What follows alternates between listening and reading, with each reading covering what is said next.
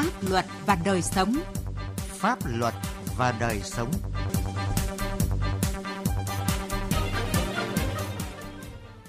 Xin kính chào quý vị và các bạn. Mời quý vị và các bạn cùng nghe chương trình Pháp luật và đời sống với những nội dung sau: trợ giúp pháp lý lưu động, nâng cao nhận thức pháp luật cho người dân, trợ giúp pháp lý trong tố tụng và những vấn đề đang đặt ra, nhức nhối tình trạng lấn chiếm lòng đường, vỉa hè ở Hà Nội.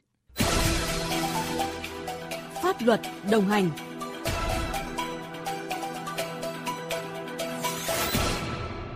Thưa quý vị và các bạn, thời gian qua, các trung tâm trợ giúp pháp lý nhà nước ở các tỉnh, thành phố trực thuộc Trung ương đã trở thành địa chỉ tin cậy cho những người yếu thế trong xã hội, đặc biệt là đồng bào dân tộc thiểu số vùng sâu vùng xa. Thông qua hoạt động như trợ giúp pháp lý lưu động, tư vấn pháp luật hay tham gia bảo vệ quyền lợi ích hợp pháp và bảo chữa, các trung tâm trợ giúp pháp lý đã làm tốt nhiệm vụ xóa đói giảm nghèo về mặt pháp luật cho các đối tượng chính sách, đồng thời góp phần nâng cao ý thức trách nhiệm thực thi công vụ của các cấp chính quyền. Phóng viên Đài Tiếng Nói Việt Nam có cuộc phỏng vấn ông Cù Thu Anh, Cục trưởng Cục trợ giúp pháp lý Bộ Tư pháp về nội dung này. Mời quý vị và các bạn cùng nghe. Thưa ông, ông có thể đưa ra những cái đánh giá tổng quan nhất về những cái thành tựu trong cái công tác trợ giúp pháp lý cho đối tượng chính sách và người nghèo trên địa bàn toàn quốc. Hiện nay trong cả nước đã có 63 trung tâm trợ giúp pháp lý tại 63 tỉnh thành phố trực thuộc trung ương và 201 chi nhánh tại các huyện hoặc liên huyện. Ngoài ra thì có sự tham gia của 260 tổ chức hành nghề luật sư, trung tâm tư vấn pháp luật thuộc các tổ chức chính trị xã hội, tổ chức ờ, chính trị xã hội nghề nghiệp. Bên cạnh đó thì có 4.586 câu lạc bộ trợ giúp pháp lý được thành lập tại các xã phường thị trấn. Có thể nói trợ giúp pháp lý đã góp phần ổn định an sinh xã hội, xóa nghèo về mặt pháp luật, góp phần bảo vệ quyền và lợi ích hợp pháp của người nghèo, người dân tộc thiểu số, người khuyết tật, người có công với cách mạng, phụ nữ, trẻ em. Ờ, trợ giúp pháp lý cũng đã tích cực góp phần vào công cuộc cải cách tư pháp với sự đồng hành của trợ giúp pháp lý thì cũng khiến các cơ quan công quyền, những người thực thi pháp luật phải nâng cao trách nhiệm khi giải quyết công việc của dân. Một trong hình thức trợ giúp pháp lý mà chúng ta thường áp dụng và cũng là hình thức cơ bản nhất để truyền tải được pháp luật đến với bà con đồng bào dân tộc thiểu số vùng sâu vùng xa là hình thức trợ giúp pháp lý lưu động. Vậy thì trong những thời gian qua thì cái hình thức trợ giúp pháp lý lưu động này được tiến hành như thế nào và những cái khó khăn, những cái vấn đề đang đặt ra cho công tác trợ giúp pháp lý lưu động là gì thưa ông? Với phương châm là hướng về cơ sở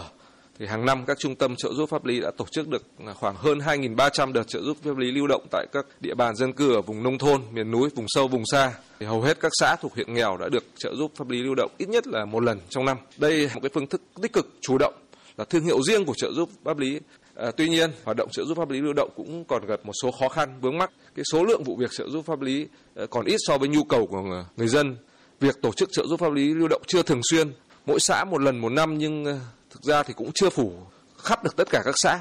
Nguồn ngân sách của địa phương cấp cho hoạt động trợ giúp pháp lý lưu động cũng như nguồn nhân lực thực hiện trợ giúp pháp lý còn hạn chế. Trợ giúp pháp lý lưu động ấy có nhiều nơi cho rằng là chính quyền cơ sở, đặc biệt là chính quyền xã phường là không mong muốn và cũng không hợp tác với trung tâm trung tâm trợ giúp pháp lý lưu động bởi vì theo cái quan niệm người ta thường nghĩ rằng là trung tâm pháp lý lưu động trở về với địa phương thì thường là giúp dân gỡ rối các mặt pháp luật. Thế nhưng mà lại bên cạnh đó thì có thể tạo nên những cái phản ứng trái chiều đối với chính quyền. Vậy thì thực, qua thực tế theo dõi trợ giúp pháp lý thì ông có ý kiến gì về vấn đề này? Trước đây khi mà cái hoạt động trợ giúp pháp lý mới được triển khai thì cũng có cái tâm lý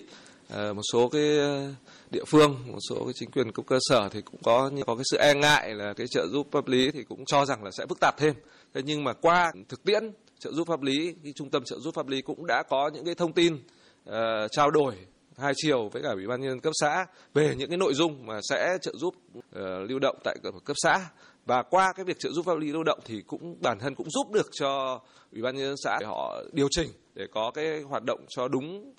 theo quy định pháp luật đồng thời thì cũng lại giúp được ủy ban nhân dân xã giải tỏa được những cái vướng mắc của người dân. Vâng, xin trân trọng cảm ơn ông.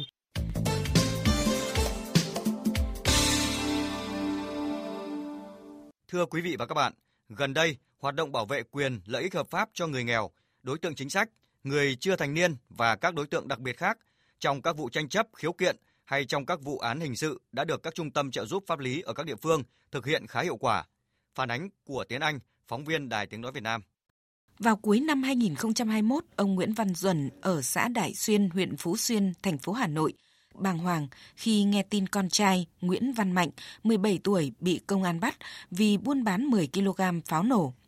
Sau khi sự việc xảy ra, ông tìm đến Trung tâm trợ giúp pháp lý Hà Nội nhờ giúp đỡ.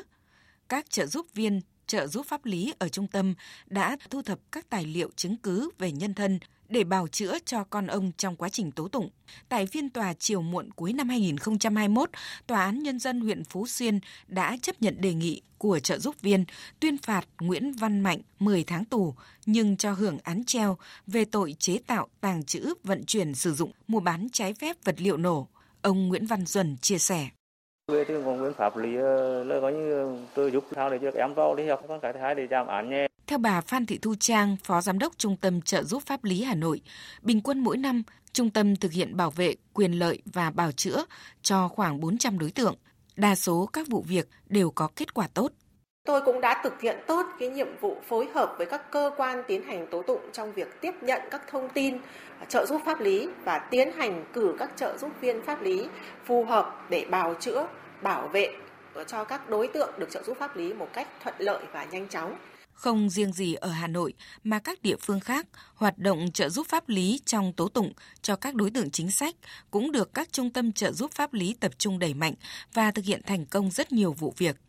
Chẳng hạn, tại Trung tâm Pháp lý tỉnh Điện Biên trong năm 2021, các trợ giúp viên pháp lý đã bảo chữa thành công cho gần 70 bị cáo thuộc đối tượng vị thành niên. Còn tại tỉnh Hà Tĩnh, trong tháng 3 vừa qua cũng đã tham gia bảo vệ quyền lợi ích hợp pháp và bào chữa thành công cho 16 đối tượng chính sách. Nhận xét về vai trò và chất lượng trợ giúp pháp lý của Trung tâm trợ giúp pháp lý ở địa phương, ông Nguyễn Ngọc Tùng, tránh án Tòa án Nhân dân huyện Kỳ Anh, tỉnh Hà Tĩnh cho rằng khi tham gia vào cái quá trình trợ giúp pháp lý trong cái hoạt động tố tụng thì trợ giúp viên pháp lý và luật sư đã cung cấp bổ sung cho các cơ quan tiến hành tố tụng những nguồn chứng cứ nhất định mà có thể vì lý do này, lý do kia mà cái cơ quan tiến hành tố tụng không biết đến. Cùng thông qua cái hoạt động trợ giúp pháp lý thì trợ giúp viên pháp lý và các cái luật sư, hợp đồng trợ giúp pháp lý à, viên dẫn các cái quy định pháp luật, đưa ra các cái luận cứ, các cái luận điểm để giúp cho những người tiến hành tố tụng tiếp cận được gần hơn với sự thật khách quan của các vụ án. Tính chung trên cả nước, từ năm 2018 đến nay đã có tới gần 500.000 vụ việc được trợ giúp pháp lý trong tố tụng. Trong đó, có tới gần 1 phần 3 số vụ việc thành công. Tuy nhiên, theo các trợ giúp viên pháp lý, hoạt động trợ giúp pháp lý trong tố tụng hiện vẫn gặp nhiều khó khăn trở ngại, như số lượng trợ giúp viên còn ít, chưa được đào tạo nhiều về kỹ năng thu thập chứng cứ và tranh tụng nhưng trở ngại lớn nhất lại đến từ phía các đối tượng được trợ giúp khi họ chưa hiểu hết quyền được trợ giúp pháp lý miễn phí của mình cũng như vai trò của trợ giúp viên trong tố tụng nên thiếu sự cộng tác, gây khó khăn cho trợ giúp viên trong việc tiếp cận với các tình tiết về nhân thân, các chứng cứ có liên quan đến vụ việc. Ông Nghiêm Đức Huy, trưởng chi nhánh trợ giúp pháp lý số 6 thành phố Hà Nội chia sẻ trong cái hoạt động tố tụng ấy, thì thì cái đối tượng pháp lý tôi rất là đặc thù nên cái việc tiếp cận để họ mà chia sẻ tâm sự trao đổi với người pháp lý như là chỗ viên thì tôi là là ban đầu rất là khó khăn bởi vì họ cái nhận thức pháp luật hay là họ vẫn chưa quen với hoạt động pháp lý. Trợ giúp pháp lý đã giúp cho người nghèo, người thuộc nhóm yếu thế dễ bị tổn thương trong xã hội hiểu rõ về pháp luật, đồng thời cũng là công cụ để quản lý nhà nước, đảm bảo sự công bằng xã hội. Trợ giúp pháp lý là chính sách nhân văn của Đảng và Nhà nước hướng tới mục đích không bị bỏ mặc hoặc bị bỏ rơi về mặt pháp lý khi họ không đủ điều kiện về vật chất hay trình độ để bảo vệ quyền và lợi ích hợp pháp của mình, góp phần quan trọng bảo đảm quyền tiếp cận công lý cho người nghèo và nhóm yếu thế, nâng cao chỉ số công lý của Việt Nam. Thưa quý vị và các bạn, cùng với tình trạng xây dựng sai phép, không phép, việc quản lý, sử dụng lòng đường, vỉa hè đang là vấn đề thách thức đối với Hà Nội. Sau những lần ra quân rầm rộ, lập lại trật tự kỷ cương, thì vỉa hè, lòng đường tại hầu hết các tuyến phố khu vực nội đô Hà Nội lại bị lấn chiếm, sử dụng sai mục đích, ghi nhận của Huy Nam, phóng viên Đài Tiếng Nói Việt Nam. Hàng quán, ô tô xe máy vây kín vỉa hè lòng đường. Mái che, mái vẩy, choán cả không gian giao thông là thực trạng đang xảy ra tại hầu khắp các tuyến phố trên địa bàn thủ đô như phố Trương Định, đoạn từ ngã tư Tân Mai đến cầu Xét, khu vực quanh Hồ Phương Liệt, quận Thanh Xuân, đường La Thành, Chùa Láng, phố Bà Triệu, Trần Hưng Đạo. Tại phố Trường Định, đoạn từ ngã tư Tân Mai đến cầu Xét, nơi vỉa hè rộng hơn một mét, gần như đã bị các hộ dân ở đây chiếm dụng hoàn toàn để kinh doanh, buôn bán muôn loại hàng hóa. Trong đó, nguy hiểm nhất là tình trạng bốc xếp vật liệu xây dựng, sắt thép ngay giữa lòng đường trong khung giờ giao thông cao điểm đã gây ùn tắc và tiềm ẩn tai nạn. Ông Trần Văn Liêm, trú tại phường Giáp Bát, bức xúc. Đường thì chật hẹp, nếu mà phương tiện giao thông rất là đông đúc mà tình trạng mà bốc xếp sắt thép ngổn ngang ngoài đây mà còn chiếm cả lòng đường nữa, rất là nguy hiểm cho người tham gia giao thông. Việc lòng đường vỉa hè bị tái chiếm, nhàn nhản bãi trông giữ xe không phép trên địa bàn Hà Nội vẫn ngang nhiên tồn tại đã phản ánh sự thiếu quyết liệt, nếu không nói là làm ngơ của chính quyền địa phương, ngành chức năng thành phố trong xử lý vi phạm. Trong đó, vỉa hè lòng đường luôn là nơi nóng bỏng về vi phạm trật tự đô thị. Dù đóng vai trò là lối dành riêng cho người đi bộ, nhưng thực tế tại thủ đô cho thấy vỉa hè ở hầu khắp các tuyến phố đang hoán đổi thành nơi kinh doanh, thu lợi cho một bộ phận cá nhân. Người dân thành phố ngày ngày luôn phải chứng kiến cảnh ô tô xe máy vây kín vỉa hè phố Bà Triệu, Trần Hưng Đạo, Nguyễn Đình Triều hay là Thành. Thậm chí ô tô đỗ cả ngày lẫn đêm,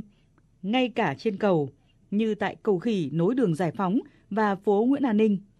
Hay các điểm trông giữ xe trái phép chiếm cả phần đường bến đỗ xe buýt cũng rất phổ biến. Ông Hà Anh Tuấn, Phó Chủ tịch Ủy ban nhân dân quận Đống Đa cho biết. Công tác quản lý về trật tự lòng đường vỉa hè cũng là nhiệm vụ thường xuyên của uh, các cấp các ngành uh, trên địa bàn quận. Quận cũng đã phối hợp với các sở ngành sắp xếp các uh, điểm giao thông tĩnh để bố trí làm nơi để xe, quản lý về trật tự đô thị. Vỉa hè lòng đường bị chiếm dụng, mà đặc biệt là biến thành bãi trông giữ ô tô, có phép có, không phép có, là cái giá mà Hà Nội phải trả cho thực trạng quy hoạch thiếu đồng bộ, điều chỉnh quy hoạch tùy tiện. Trung cư, nhà cao tầng mọc lên chóng mặt, nhưng quỹ đất đô thị dành cho giao thông chỉ ở mức 10%, bằng khoảng một nửa so với yêu cầu. Cùng với đó, tốc độ tăng của ô tô khoảng 10,2% mỗi năm và xe máy khoảng 6,7% mỗi năm đã làm cho tình trạng ùn tắc giao thông, quỹ đất giao thông tĩnh càng trở nên chật trội. Ông Ngô Mạnh Tuấn, Phó Giám đốc Sở Giao thông Vận tải Hà Nội cho biết.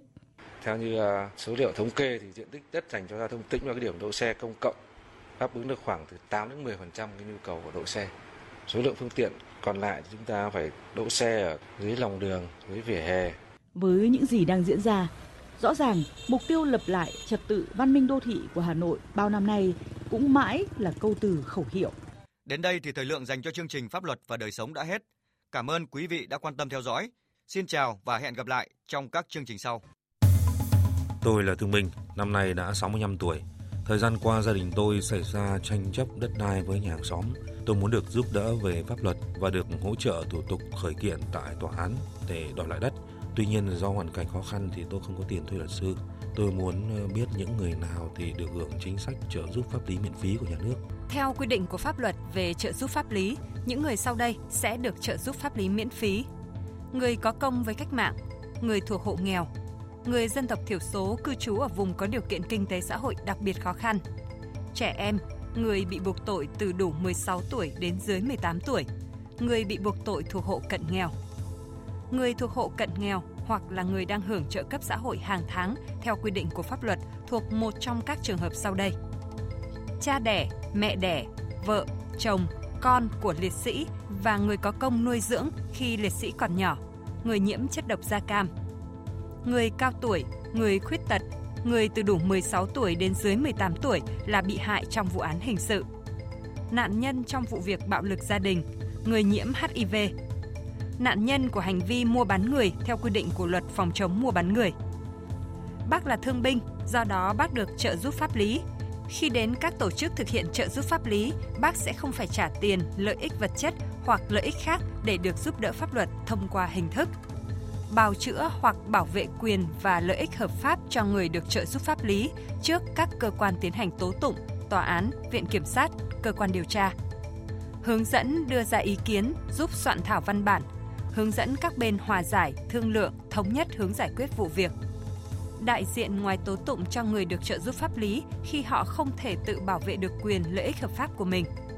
đề nghị liên hệ với Trung tâm trợ giúp pháp lý nhà nước tại 63 tỉnh, thành phố hoặc gọi về Cục trợ giúp pháp lý Bộ Tư pháp theo số điện thoại 024 62 739 631 để được hướng dẫn cụ thể.